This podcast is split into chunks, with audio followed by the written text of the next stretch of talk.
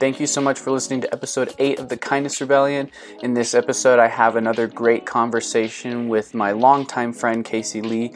We discuss the nature of power and how to challenge it when it is going to work by any means necessary to protect itself. I really think there's some good knowledge in here for everyone and kind of helping us uh, navigate this crazy political landscape. So please like and share the podcast or do whatever it is to, you do to show me that you like it. Thank you so much.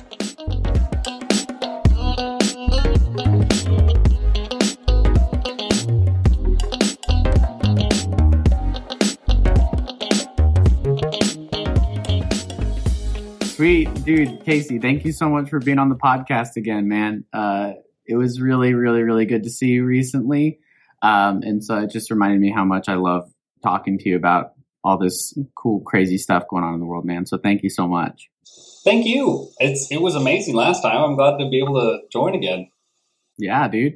Um, and one of the things that I mean, one of the reasons I did want to have you on the podcast again is because you uh, i mean in our last conversation on the kindness rebellion you brought up some stuff that just like it totally i don't know it really stuck with me. Like one of the things specifically that you said was um, how power will uh, protect itself by any means necessary right? I, I think i had i had a pretty strong uh, you know na- na- naivety or you know i was being really naive about how we could change the world. And I was sort of just like convincing myself that yeah, if, if we get enough people on board, then uh, you know those in power are just going to uh, they're just going to chill out and be like, okay, we get it. You know, you just got to back down, I guess. but, you called us. Kind of you called us. Are you pointing the ad out? Just really showed me how um, there really needs to be sort of. Uh, I mean, there will be some sort of conflict. You know, we in in any way of changing or, sorry, challenging centralized power, like there will be some type of conflict as a result of that. And so I guess I really wanted to gear this conversation towards understanding how we can challenge that type of power and how we can challenge people that will be protecting that power by any means necessary. Absolutely. Well, I, am really glad that that, you know, I think about power a lot because, uh, you know, it's super relevant uh, it affects everyone. Um, people in power, the decisions that they make really kind of affect just all of us. Um, so, uh, I mean, do you want to just jump right in? yeah, dude, let's hear it. Let's let's hear your thoughts. So, I think that um, I think it's really culturally that we'll be able to uh, kind of win the hearts and minds of the people. Um, and then once the culture sh- starts changing, uh, we will develop new expectations for people in power, and there will, will hopefully develop new rules for the powerful. Uh, I think right now um, we're in a climate where uh, might makes right, and there aren't really a lot of ethical um, rules that that or I don't know. Morality for the powerful is very different than morality for you and I, and uh, I think that one of the reasons that uh, people uh, that we have such a hard time unifying against uh, the powerful and kind of challenging their kind of free reign is that um, we think that um, it, it, there's there's a coupling in our brain with money and safety, and when we pursue money, we think that as soon as we get enough money to like pay for ourselves and for our family to get the care and shelter that they need, that will be safe. But the truth of the matter is, is that money doesn't provide any safety at all. It's communities that provide safety, uh, safe communities. And so it's people living together um, and taking care of each other that really provides that safety. And so that, and that's a cultural um, state of mind, I think. I mean, I, I think that's driven by our culture that we just need to stop equating um, money with security and start really, you know, just realizing that like, you know, what's keeping me safe is my neighbor next door uh, not being violent or, or, me not being violent against them. Like we, you know, like social agreements and, and that sort of thing. Mm-hmm. I like how you tied that together because um, I, I, I do see the, the inevitable link of having to not only hold those in power to a completely different standard, but also um, tying that to the fact that those in power are not protecting us just because they have all of these means and all this, you know, money and the power in general, but that they should only really be able to protect us if they are within our community, if they actually understand our situation and how to, you know, connect with us. Um, it kind of reminds me actually of uh, Russell Brand talking about how uh, power within like any sort of new system or like with decentralized communities needs to really be more of a or positions of power need to be a service. It needs to be sort of something that you wouldn't want to be in, something that you wouldn't really be able to benefit off of. Um, and I think that might be kind of what you're talking about, where you're saying that they need to have different standards to be held to, and they have to kind of view their own power in a completely new light, where it is of being service to their community rather than, oh, hey, I'm out in Washington, even though I, you know, am a senator for some state on the other side of the country, uh, it's more important to me now to be, you know, uh, fulfilling these uh, agreements between businesses and things like that in order to preserve myself. Because I, I kind of often say that anyone, you know, any politician, a federal politician specifically, um, they almost like can't actually do what's best for the people in their in their state or city or anything like that because they're sort of ne- necessarily bound by the networks in their federal position where oh, okay yeah i want you know my state to have these benefits but that means i have to pr- i have to promote this bill i have to like vote for this bill and i have to like get uh i have to coordinate and network with these massive corporations and stuff like that. And so they're almost like pulled away from their communities and are forced to network and protect themselves within some something else entirely, and then it totally leaves these communities stranded. I feel like. Well, it's true. I mean, I, am not sure if we got to talk a lot about what how I believe the nature of power is, which is I, I, I believe it's like a natural force, like electricity, or uh, you know, not that electricity is a force, but um, it's it's a force of nature, I guess um, in in that like it behaves kind of like a like it, it, it kind of works through us. And what I mean by that is that um, in order for uh, in order to achieve and maintain power, there has to be kind of an opportunity, and there has to be kind of a wave. It's it's like lightning striking a person. Like they have to be in the exact right position at the right time, and they have to have the means to kind of keep and secure power. And so I think that these people who are in positions of power, um, they they have to ally themselves with others who are going to help them maintain power, like um, you know, mm. private security, law enforcement, financial. You know, I mean, that's uh, corporations. Like they they just have to because if they don't ally themselves with those um, figures, those uh, stability figures, then someone else, their competitor, will and then they will get forced out. And all of a sudden they they're no longer kind of the conduit of this this powerful this power force that's like traveling through them. Somebody else is. And so like if they um it might as well be them right? That's that's kind of the, the thought process i think that a lot of these people have. So i think honestly they're just as captive uh as we are you know? Like i don't think like yeah. uh I, I don't know. I, I'm not advocating for the super rich or, or you know, uh, very uh, powerful politicians. But I, I think that you know the system is hurting them as much as it's hurting us. Yeah, because I mean, it's just like you said. If if they do try to combat this power structure or this system that they're like sort of washed up in, um, they will either just get completely kicked out or they uh, they could become a victim to it even more so. And I think even if they do decide, okay, I'll yield in these certain like places. I'll, I'll, you know, I'll yield to the system here and, so that I can achieve this better purpose. Like they, I think they start building this delusion for themselves that like everything they're doing is like a benefit to the people that they want to serve, even though in the end they're really just preserving themselves, which makes sense. And, uh, you know, you, like you said, you can't really blame anyone for kind of falling into that trap. We just have to see the systemic patterns that are creating that trap.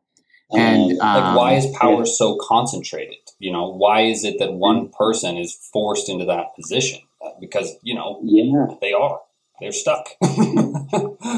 exactly. So I'm I'm wondering, like, with that in mind, with sort of how difficult it is to try and fight the system from within, do you think that it sort of has to be? Does decentralization have to occur from within the system? We have to try and break free of these networks, or is it? I mean, do we com- have to complete? Wow, do we have to complete uh, create something completely different instead? I I think that every day, every human being wakes up and decides that they're going to continue with this. That you know we're going to perpetuate this arrangement that we that's developed over time. I don't think anyone voluntarily chose to be in this position that we're in and to have society be this way. It's just you know uh, I think a lot of uh, short term uh, I, I, think that a lot of policies that were put in place uh, throughout history were kind of geared towards like short term uh, benefit, and we kind of neglected the long term like investments into infrastructure and investments in our local communities. And so I think we're just kind of seeing the fallout of that. Um, uh, I, so, so to answer your question, um, change has to come from within society. You know, I don't I don't see of it happening any other way. But will it will the change play by the same rules that we live by now? Uh, no, uh, because people in you know you have those stability figures like like uh, private security, law enforcement, you know the financial um, industry, uh, like you know banks, financial interests. They they are very invested in keeping the status quo because they're like you know uh, afraid. They're afraid of how this change is going to affect them and how they're going to like lose the gains that they worked so hard to to to achieve. Mm. I mean, people are going to get hurt. It's going to be uncomfortable. Uh, I mean, not to say that I'm just. I mean, by what I mean by that is that um, there's going to be like friction. Uh, you know, industries are going to end. You know, and people are going to lose jobs. There's going to be kind of a shift. And so, you know, it's not going to be comfortable, but, but we, at some point we have to start investing in long term. And that means stopping investing in short term. Right. Mm-hmm. Yeah. And it's, it's, it's almost becoming inevitable. So it's like, we have to start, I guess what I've been seeing and what I'm kind of thinking about is having to not necessarily build an entirely new system adjacent as if it's going to be completely you know unattached from our current system but building up systems and structures that are able to weather the inevitable collapse um, because i think what you know what you said is super valuable like we can't delude ourselves into thinking that any sort of radical change or any radical shift is going to just be like some comfortable, smooth transition as if it's like, hey, here's your pamphlet. You know, you're going to be able to easily ease into this new uh, system that's good for everybody. You know, it's going to be extremely difficult and it's probably going to be, um, you know, very painful, like you said. I mean, Adam Curtis uh, has talked about how a lot of people, especially on the left, will you know call for revolution and call for huge radical systemic change but they don't actually realize what that'll mean. You know they think oh i just want the banks to be a little bit nicer to me or i want my federal government to be a little bit nicer to me. But what is actually required is going to be a complete overhaul and this complete shift that is going to be painful and is going to uproot things. Um, so i think that's really important. And you know this also um, there's there's another so earlier i was talking about um, money being equated with security. And I think we equate power to control. Um, we believe that powerful people have control over the outcomes of events and situations, and that's just not the case. A, a powerful person ha, um, is subject to certain rules and, and, and other people, just like we are, and so they they they do have you know a uh, considerable level of, uh, I, I, would argue, like they they do have more resources available to them to affect change uh, that they want, but they don't have control. Um, you know, control comes from being able to predict how things are going to, ha- uh, you know, uh, the con- um, making accurate predictions, and that and that comes from science. That's really the only thing that provides control as far as what we what's useful to us. You know, it's just science. You know, if it's predictable, it's science. It's going to provide that for us. And it's not going to be people in power that um, protect uh, us from, you know, like a pandemic, right? It's going to be science and health um, yeah. people. Uh, so, you know, that's another thing that I think is important is that a powerful uh, people in power don't actually control uh, what happens. They just sort of react and respond to what happens. Yeah. So I guess this kind of makes me think because you know where you said that power is sort of like a force of nature. It's almost like it's something that like really can never be removed. And I, I think we're on the same page that you know it, it power needs to be decentralized and however that happens might be difficult. I, I guess the hard question that we we have to inevitably run into is how much does it need to be decentralized? You know, uh, like Russell Brand thinks it, or has talked about how you know our ancestors or our like these our ape ancestors could really only functions in groups of about like a hundred people or so, or a hundred you know apes or whatever. But I wonder how much power has to be decentralized in order to be. Um, I mean, I guess I guess that leads me into another question: is what do we want power to do for us? You know, uh, how do we kind of make it work for us in a way that's no longer strangling us and sort of creating these conditions that are so obviously uh, detrimental to our health. I mean, uh, what do you think about that?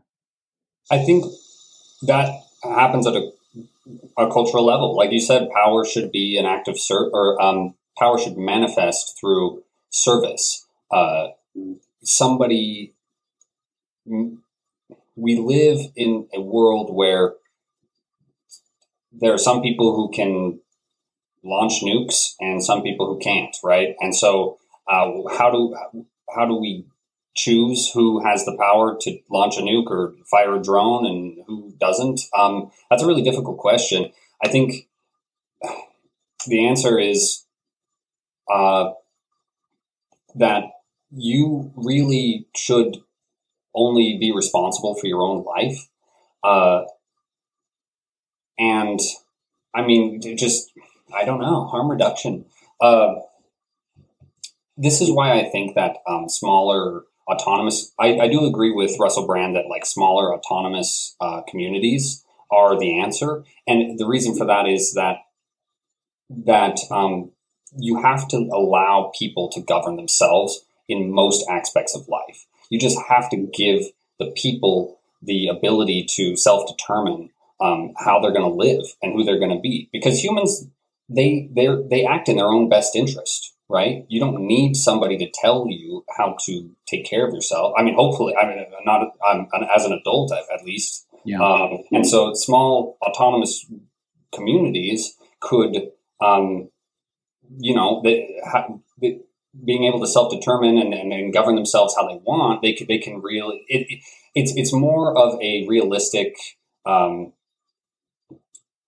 way of looking at uh, life. Because like you know like i said earlier you know security doesn't come from a federal you know I, i'm not going to be protected by the federal government if my community is in decline and crime rates increase and um, my I, I, don't have a reliable shelter and my you know all, all of all of these issues are going to be solved by a better community. They're not going to be solved by more centralized uh, power. Mm-hmm. It's just, I, Sorry, go on. Oh, uh, it, I just think that people act in their own best interest. Like you have to just believe people will act in their own best interest, and and so you have to empower them to do that. And I think the best way to do that is just to uh, give people back the means of production and, and live kind of in uh, societies that self govern, small societies. Mm-hmm. Yeah, I like some of the things that you tied together there because um, what what makes sense to me is that when you kind of sort of bring up the point that, well, first of all, uh, people should not be having the power to you know determine someone else's life, right? So, uh, like essentially, what I'm hearing there is it, power must be held by those most affected by it, right? So then, if that's the case, and you're also tying in this like just real realistic concept that we can really only like think about and care about ourselves or at least like our social group right a social group that we can at least comprehend with our ape mind you know because it, it mm. doesn't make sense to try and you know think of the best interests of hundreds of thousands of people, let alone millions, hundreds of millions of people, because you just really can't even comprehend how to simultaneously take care of and protect yourself and protect all of those people and understand those situations anyways. So then having the power to affect change for that many people is just, I mean, I don't understand how it could ever really go right.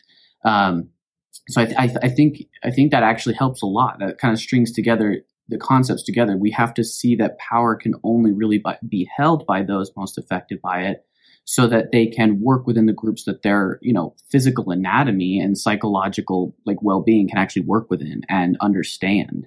Um, i like that a lot.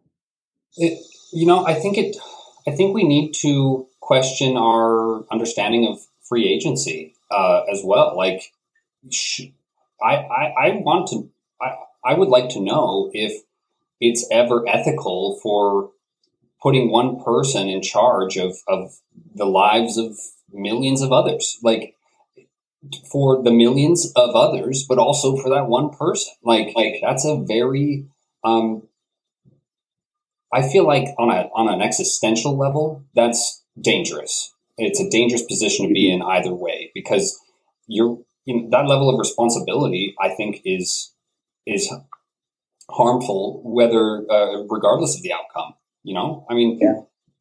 so if we reduce this, if, if, if we can challenge people's ideas of, of like, oh yeah, like the president can solve all the problems for everybody, or the governor can solve all the problems for everybody in the state. If we can, it's not about, we don't need heroes. We need to empower people to be people and help themselves. Give yeah. them the tools to help themselves because they do. They will. You know, they, they want to be happy and safe too, right? And they know how to do it. Everyone does. I like that because it's sort of it's sort of I like questioning the morality of such a power structure because even if one person were somehow like I don't even know how this could even be possible if one person could actually enact the well-being and freedom of hundreds of thousands or hundreds of millions it would probably destroy them. It would like there's no way that that person could even exist i i, I think. Um so I, I i like that that questioning of that morality because it really does put into perspective how how is that even supposed to work? And yet we're still pretending like it's actually working. Um, yeah. Yeah so i, I like that a lot.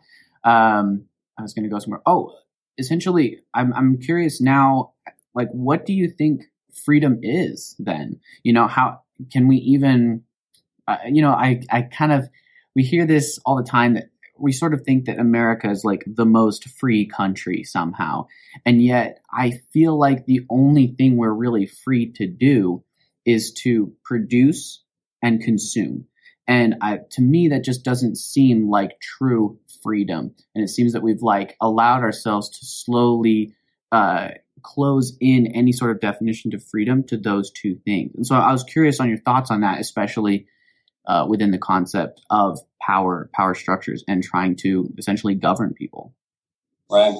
Yeah. You know, um, I think freedom is self determinism, uh, the ability to uh, self determine. And I, am not, uh, you know, uh, in in every imaginable aspect. Uh, if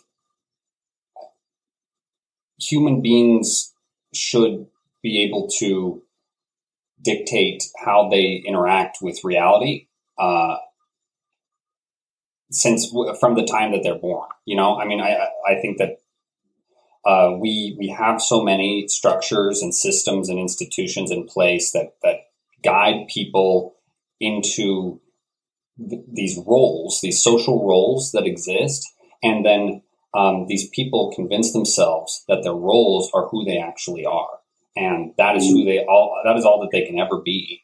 And um, it, it's very harmful, I think, to um, reduce someone to a specific role. And, uh, you know, you see this in lots of ways. Um, uh, certain industries, uh, you know, like um, retail, right? Uh, how you treat your cashier um, it, it is determined by whether or not you see them as a person or whether or not you see them as the role that they're the fulfilling, which is, you know, the, the job of a cashier. Like, and, and this happens all the time. I mean, human beings are constantly looking for reasons to, um, uh, belittle or uh, um, they're looking for an excuse to treat someone as lesser than them and so that they feel better about themselves. And i think that that's yeah, yeah I, I, I, don't i don't i mean i definitely do it. So so I, I think freedom means that these roles that we have to play don't define us. We define us.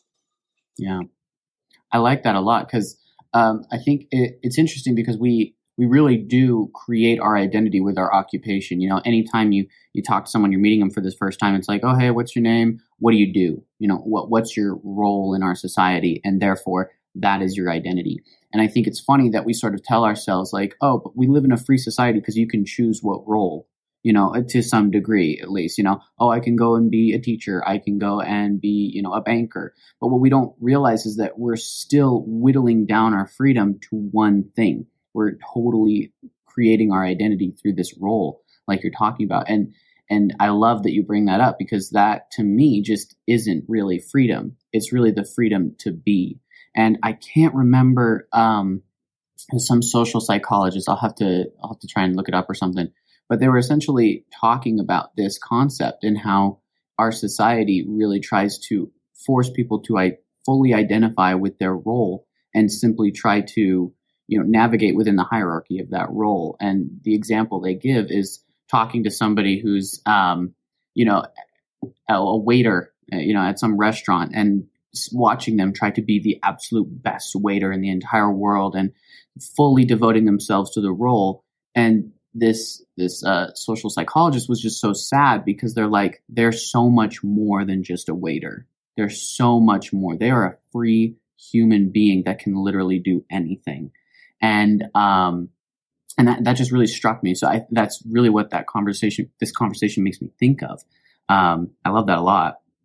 Uh, if you just, if you can just imagine um, all of the high school age, um, early uh, adults, or, or uh, you know, young adults, um, all, all, of those people in the labor force. Um, what they're doing is, you know, working at restaurants, working at retail, um, these these kind of mind-numbingly dull uh, jobs that really produce so little value in their communities. And if you could just imagine if we could free all of them from those jobs and put them put put all of that, um, I guess, uh, potential into you know protecting the environment or imp- improving their communities or helping um, you know, the advocating for change, right? Like all of that wasted time and effort in these kind of irrelevant uh, roles that exist, and they're just doing it for the quick buck, right? That's a short term uh, benefit to them with an enormous, incalculable long term loss, right? I mean, you're killing dreams here. like, I don't know how else to put it. I mean, that seriously, that makes me think. Like, you know, you have people that are spending eight to ten hours serving burgers, when those same people could be, you know, working with their community to grow food. You know, they could be working with their community to educate their community or something like that. And and they may not even be forced to work the entire eight hours doing that because if everybody is so is working together and fully um, understanding the value that they can put towards their community, they may like you know with this sort of collective energy and this uh, cooperation, we could easily achieve such amazing things for our community with like a fraction of the time. But instead, we're spending eight to ten hours doing like what you said, something that has such actual little value, um, and being essentially kind of being forced into it. So that makes me so sad, but it's such a good point, and I think that's something that really needs to be driven home for people. You know, we have to.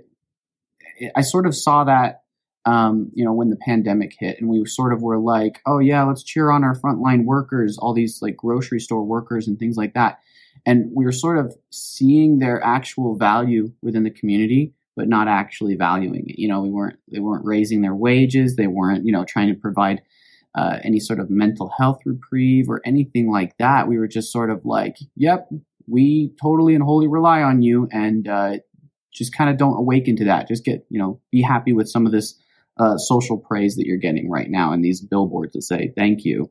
You know, uh, that's, oh. that's such an important point. I agree. I, I worked retail um, in the beginning of the pandemic, and one of my coworkers was this sweet uh, older woman who was just everyone loved her. You know, whenever she worked, uh, people would go to her line uh, in order to just interact with her. They just loved her. She was just spunky and, and hilarious. And uh, when the pandemic hit, you know, we got the um, pay different. We got a one dollar an hour pay increase for hazard pays for hazard pay. Damn, what are you gonna do with all that extra cash? I know, I know. And they provided PPE, you know, gloves, masks. Uh, they checked our temperatures every day. But all I could think about, and uh, all I could think, all I could think about as I worked was was I would look over at this woman and think, you are so in, invaluable to the community, and everyone loves you, and you're being mistreated, you're being exploited and I ended up quitting due to that. I was like, you know, this is ridiculous. I, I can't be a part of this. And so I just, I left. But that's what I'm talking about is, is that, is that these people contribute so much more to their communities than just their jobs and just those roles that they play. Uh, and, you know, everybody needs to eat and everybody loves, most people love burgers. So like burger flippers have to exist. I mean, I'll pay, I'll, you know, uh, they do, but, uh, they should want to do that and they shouldn't be defined by that. Yeah. And it shouldn't I like put them at risk, of course. Mm, yeah. yeah. that's super important. And I think um, uh, I, I, think it's so valuable that you were able to to see that and understand what's happening because I think most people within our society and our culture don't really understand that sort of the baseline of our culture is exploitation. And maybe they do understand that and just see it as what it's supposed to, you know, oh, that's what it is, you know but we yeah. could we could be doing things that aren't so like essentially and necessarily exploitative you know we could be having this wonderful person working within her community to provide for her community and be taking care of herself because that community has that shared vision of like we're trying to end exploitation we're trying to protect other people and prioritize human beings over profit and growth Absolutely, absolutely. I mean, uh, the you know you, we hear arguments for the four uh, four day work week, right? Like a reduced um, schedule and how it, it, boosts productivity. That's that's always the main selling point. That's like the, the headline. Boost mm-hmm. productivity even with less hours. Whoa! But what they don't even mention, what nobody wants to think about, is that those extra hours people are going to use to benefit their own lives. Imagine the hobbies the you know renovate you know uh, the the child care potential like there's so much potential for improving human lives and the quality of living. But no the headline is inc- same level of productivity right? I mean that shows how backwards our lot our our, our uh, how decoupled um, quality of life is from from what we consider to be production and and, and value in, in society yeah, I can definitely see that because I mean it's just the the entire the human costs just really aren't really considered to be costs. It's almost I, I think that's the sad part about it. It's like oh hey we can kind of like bear we can kind of alleviate this like human suffering um, as a byproduct, but in reality we're paying less wages and we're we're still having productivity. So that's the real benefit. That's that's the filter that everything has to pass through. That's how we can only view we can only view progress through the lens of oh we're increasing productivity we're increasing growth we're increasing profits. It's sort of like the yardstick for progress you know? And mm-hmm. and it it makes me so sad because um, maybe you know maybe uh, the four day work week is like increasing the human's well-being pretty significantly. It's still it's still not the main reason and it's still going to continue to be pushed to be pushed to the wayside especially when you know, their wages have to be kept as low as possible. So it's like, are we really actually benefiting humans? And that, I think that's something that is so problematic about our culture at large, anyways, is because, you know, we sort of have this vision, or at least I think billionaires and these business owners have this vision of like, oh, yes, we're, we're eventually going to get so sophisticated with our automation that we're going to be able to, you know, fully remove the human aspect of labor so that it is consistent, it is efficient, and it is highly profitable because there's no cost to it. But they're not thinking how are we going to deal with all of these humans that are being displaced or at least that's i've never heard that become a part of the conversation at all and um, you know in in sort of a dystopian lens it's just going to be well maybe we just got to kill them or something you know or you know mm-hmm. some people present like oh we just need to give them a stipend just for existing because their entire purpose is to consume you know so right. I, I think that's a very interesting point and i wonder how we can start to kind of move away from the idea that any sort of human labor is a cost and sort of moving towards the understanding that human labor human labor is actually extremely valuable um, and needs to be seen that way. I totally agree. I, you know, and that, that's where I think the the small autonomous communities come in. Is that these communities just exist together, right? You have you have a uh, let's just say a couple hundred or you know a couple thousand people, and whenever they can agree on something, which is probably not going to be very often because people are diverse as well, diver- diversity of thought and, and you know ambition. But uh, whenever they do agree on something um, that's science backed, I think that's an important part. Is that science kind of plays this a central role in um, choosing uh, how kind of resources are used, um, then they can, you know, probably accomplish some amazing stuff. I mean, we all have the internet all the time. How-to mm-hmm. videos, and we could probably build some pyramids somewhere if we wanted, right? Yeah.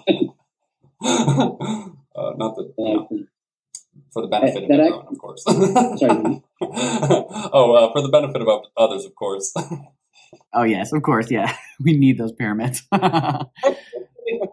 um, I actually I really like that, and I think, um, I think that's definitely going to have to be something that is understood. And let's say we do actually decentralize power, we get ourselves down to these like you know autonomous groups that just are working together to essentially like you know to just provide existential meaning and you know better better lives for themselves.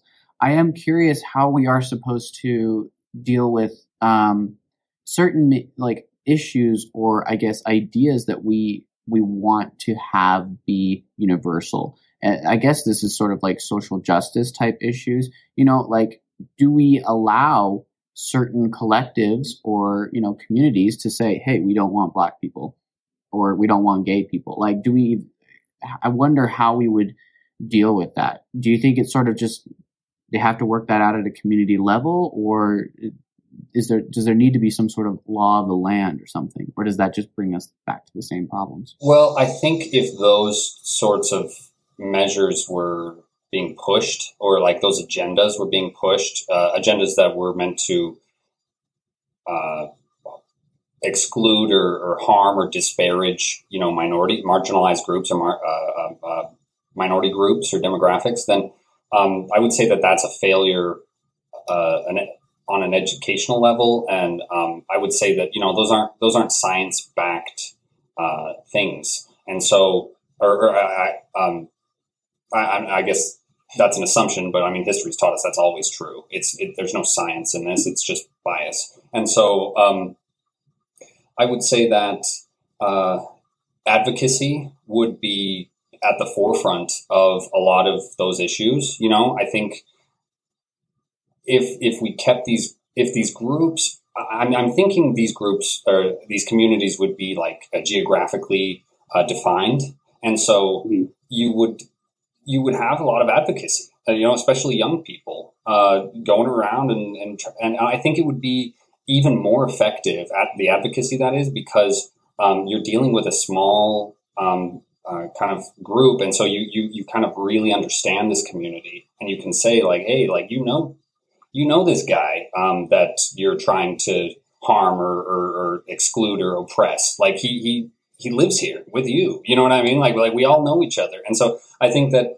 Um, it, it would be advocacy would be even more effective um, to kind of combat those biases. And I think on an educational uh, stand, from an educational standpoint, it'd be easier to kind of convince people why uh, that they are biased and, and why that's harmful, right? Mm.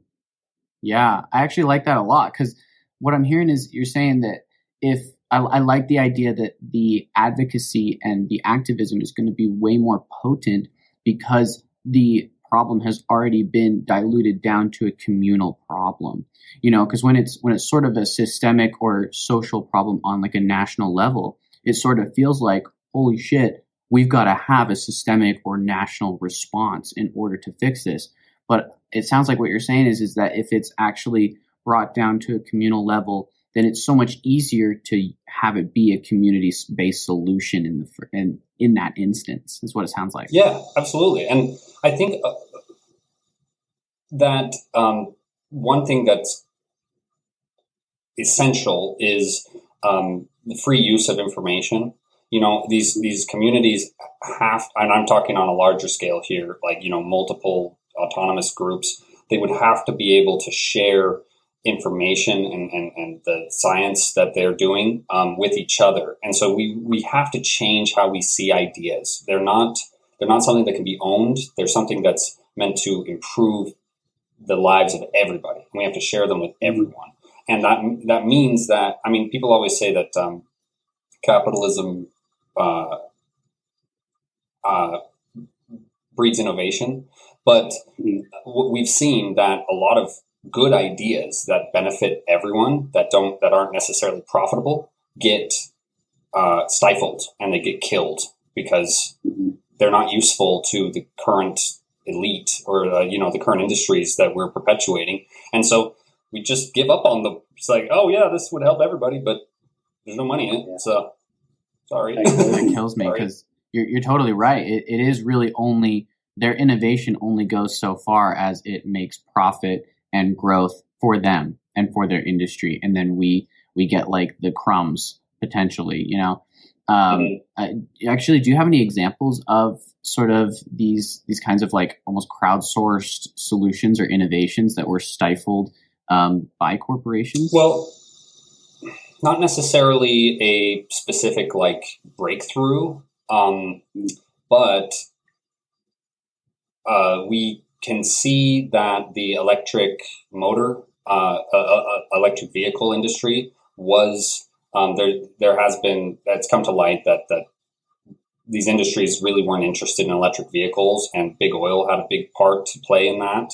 Um, so that's something right there, you know, something that has long term benefits. Switching to electric vehicles, we could have done that much much sooner, but there wasn't a financial incentive, and so uh, they stopped that. Another good example is um, public transit. Uh, you know, I'm a big fan of public transit. Uh, um, not necessarily an idea, but um, we, as a country, chose to um, sell our communal uh, community owned public transit systems to private interests, and those private interests um, ran them into the ground, uh, destroyed them, uh, literally, and then um, those same private interests were selling us cars and lobbying for superhighways and, and urban develop, you know, urban highway developments, and um, we all can see that that's we, we can all see how that kind of short term thinking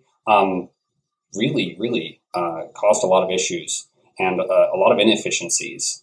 They thought I'm, I'm, sure they thought they were doing something good at the time. They probably thought highways would be great, but um, that's why it needs to be science backed, I guess. But I, I, guess those are just two examples that I can think of where um, capitalism sort of stopped or, or, acted contrary to the the good of mankind.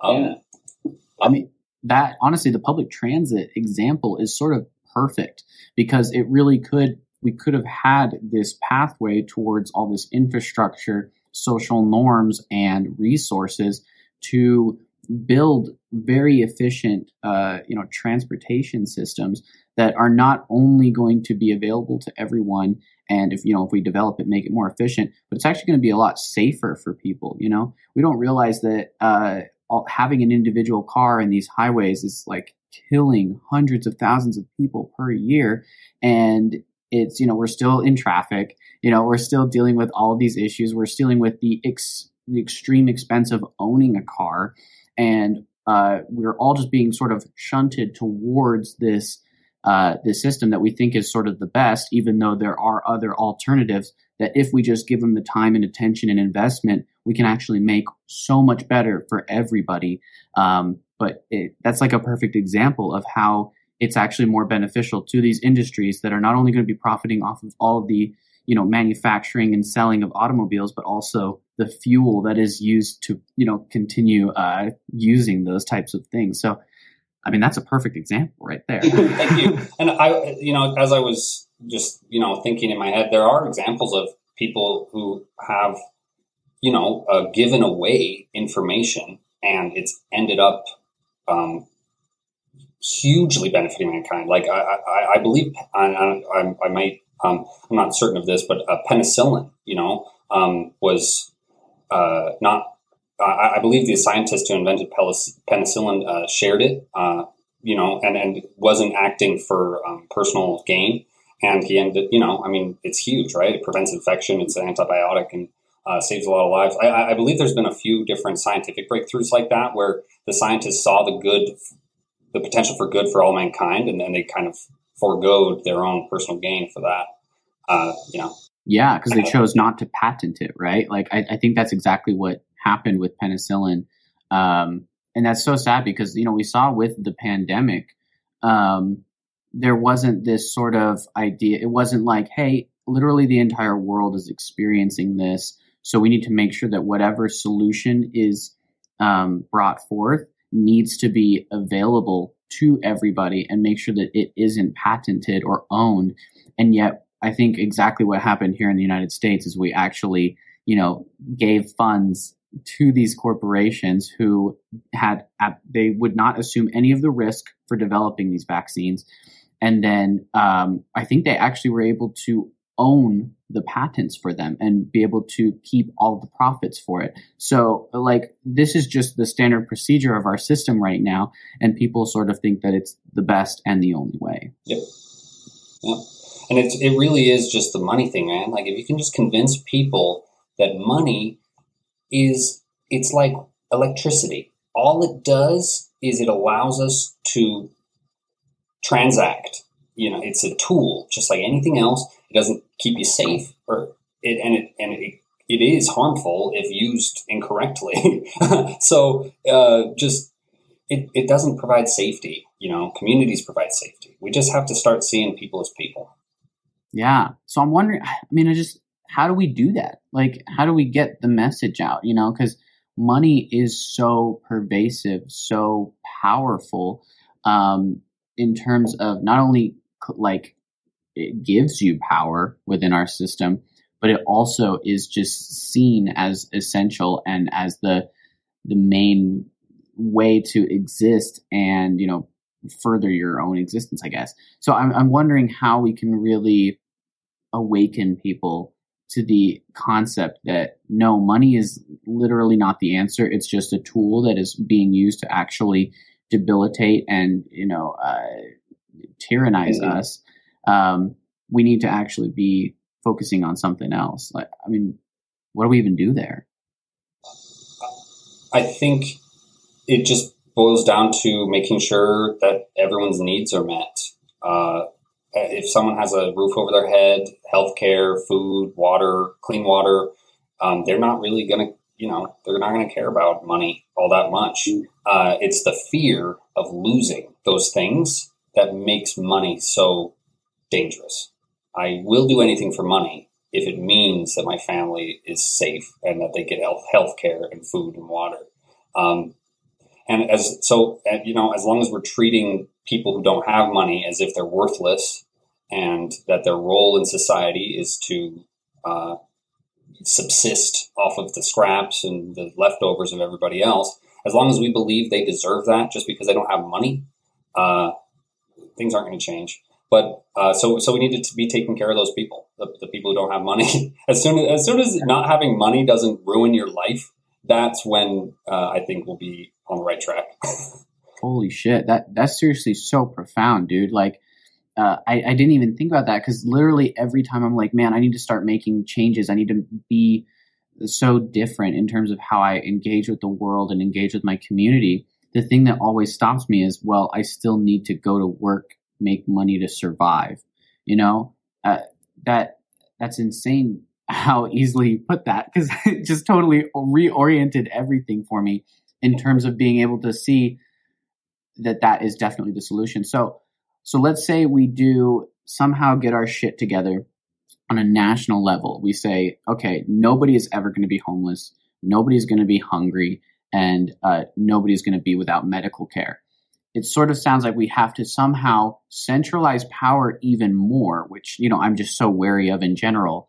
Uh, it sounds like we have to centralize power in order to provide all of these basic necessities, and then somehow from there devolve power and decentralize power while still maintaining that sort of central idea that everybody deserves to have their basic necessities met. I'm wondering how we can even sort of do that. It's it's tough because there are national and international functions that are required, or uh, I guess we consider them to be required on a national or international level. Like, uh, I mean, I, universal basic health, uh, universal health care you know, like we consider that as only achievable on a federal level. And mm-hmm. how those industries, how the health industry works and how insurance works, that's currently true. Um, or, I mean, I guess I, I, wouldn't be able to say if it was true, but it definitely feels true. It feels like that's the only way to achieve that is through um, federal, you know, like legislation. But, yeah.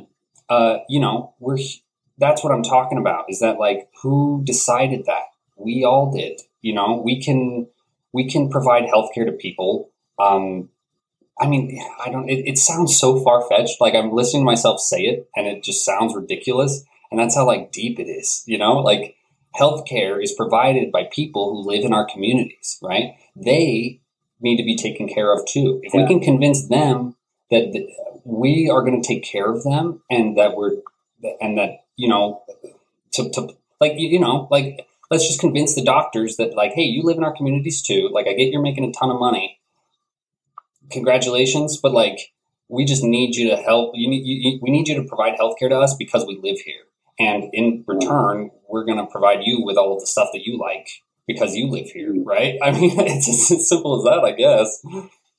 That's that's so interesting because it's, it's what it sounds like is we can't really rely on the national system to sort of change its nature right now and say, okay, we're actually going to benefit everybody. You know, we're actually going to work to benefit everybody. It sounds like we sort of we do need to seize like all of the all of these resources that we have on a communal level and build it up there so that it's just sort of ubiquitous, right? It everywhere it just understands you focus on your community, you help your community. That's what's important. That's what's prioritized.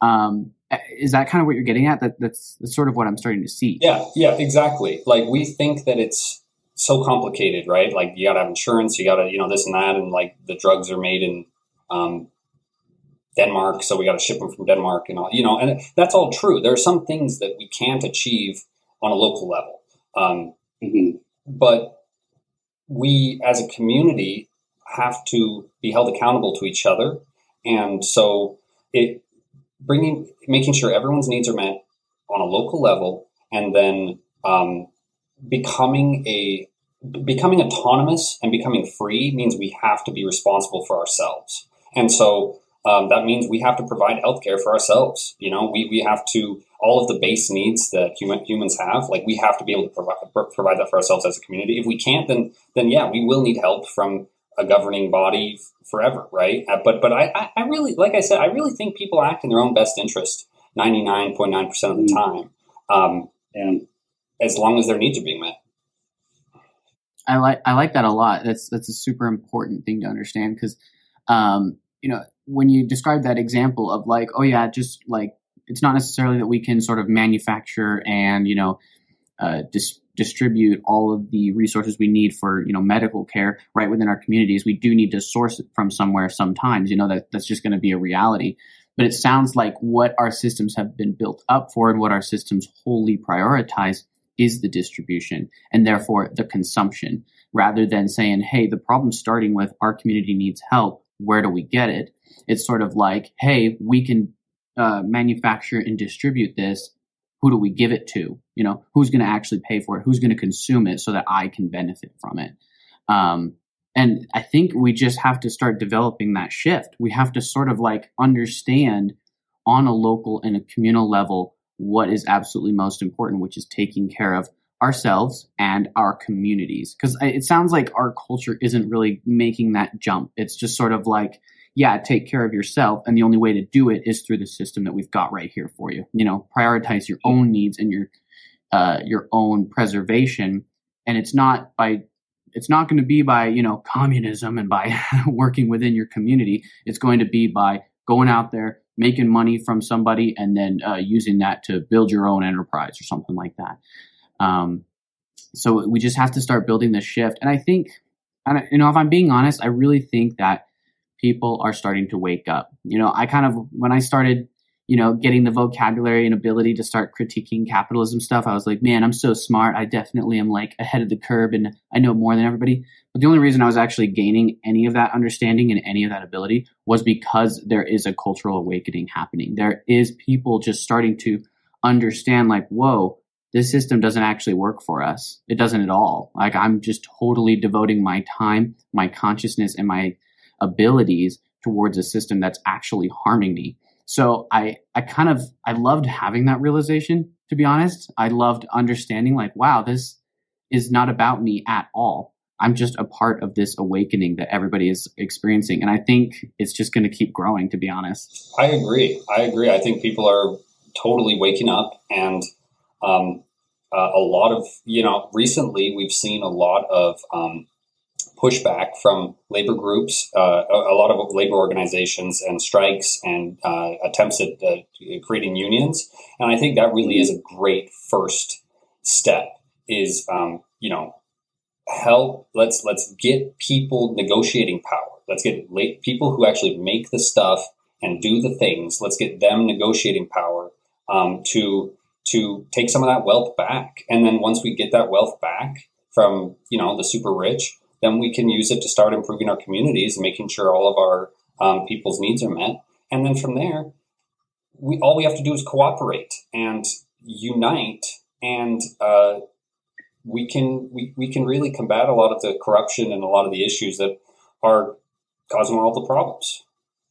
Yeah, I love that because it's definitely been so awesome to see this um, just seeing people finally understand hold on we hold all the power all the time. Like we are the ones that can decide whether this could, this company is going to continue making profits. Um, and i think that that the cool thing about what we're experiencing right now is it's starting to transcend um, political ideologies. It's not like oh yeah all of the left wing people are now organizing and building unions. What's actually happening is it's people that are just understanding that they're continually being exploited, standing up for themselves and seizing back power so that they can make real change. And I agree, that's definitely going to be, you know, that's going to be what's building the momentum towards real systemic change. And, and it, what's what's amazing is that um, we we all are here for it. We're like in the audience, like the internet has made it so that we can all watch as this happens. And so every time a crime is committed uh, against humankind, uh, and and every time we see uh, you know groups of people try to combat this corrupt system, um, eh, there are so many millions of other people watching and seeing the injustice, even if they don't win. I mean, the the Amazon, the, the attempts of unionization in Amazon, I believe it was in Louisiana. Um, yeah. they, they, didn't, they weren't successful but everyone saw, everyone wanted them to win. And, and the fact yeah. that they were able to do it and the fact that Amazon responded so strongly and all of that was seen by millions of people, that's, they're not playing by the rules. They never, they never played by the rules. And so we're all seeing that, you know, it's, it's obvious, it's public. and I think that's amazing. That's actually, actually you pointing that out is really giving me a lot of hope because it's sort of like, you know, a lot of times it's like, oh, I want to, I want to make change where I'm at in my community, but I'm worried that it's just going to fail, right?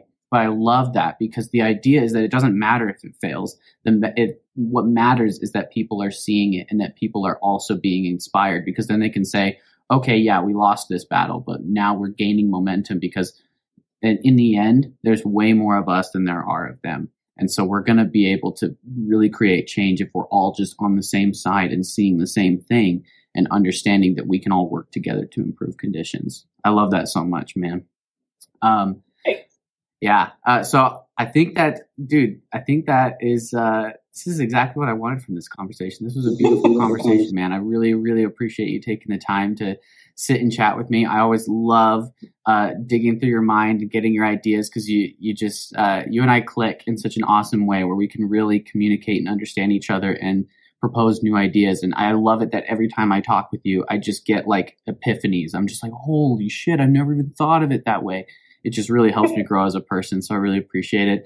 And I really appreciate you taking the time uh, to be on this podcast with me, man. Well, thanks for having me. Anytime, Nathan. Awesome. Okay, take it easy, man.